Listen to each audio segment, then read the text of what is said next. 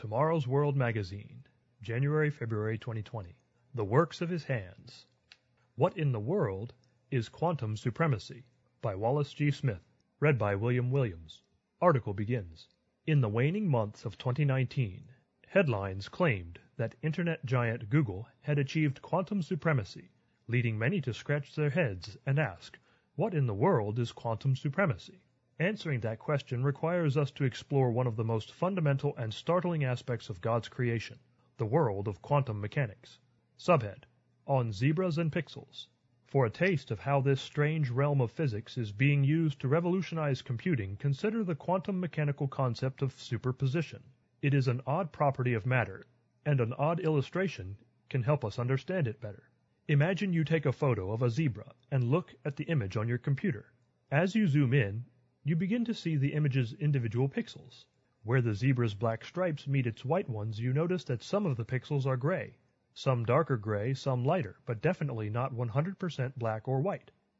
In those cases, the pixels represent a sort of superposition, a mixture of black and white. The single pixel is forced to represent a superposition of multiple states, not purely black stripe and not purely white.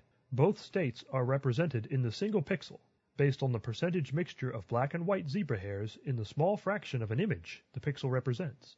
In a very roughly analogous way, according to quantum mechanics, subatomic objects we often think of as discrete particles, quote unquote, are not quite particles at all, but rather exist in multiple states at once.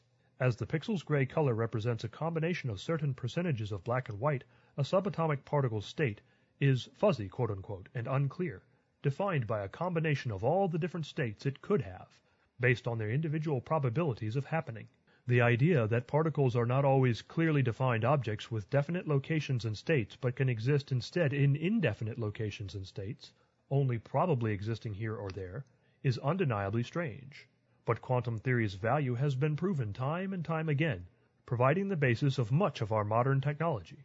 It has unlocked a deeper understanding of processes as down to earth as photosynthesis and as cosmic as the fate of massive black holes.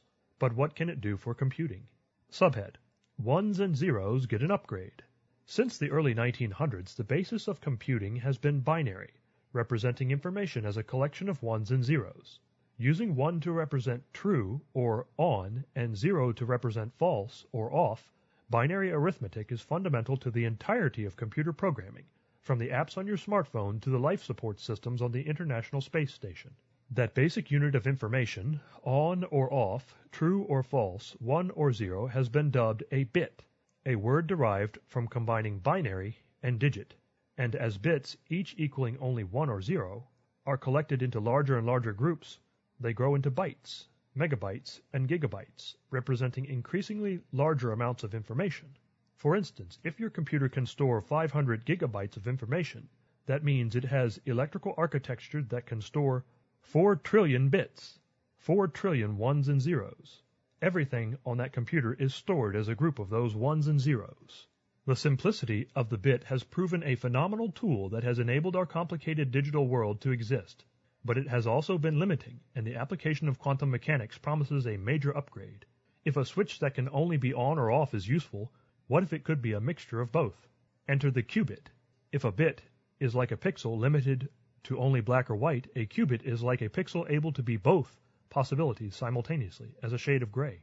Where a classical computer's bit is limited to a value of 1 or 0, a quantum computer's qubit can exist in an indeterminate state that represents a kind of combination of both 1 and 0, a superposition of multiple conditions at once, based on the probabilistic laws of quantum mechanics.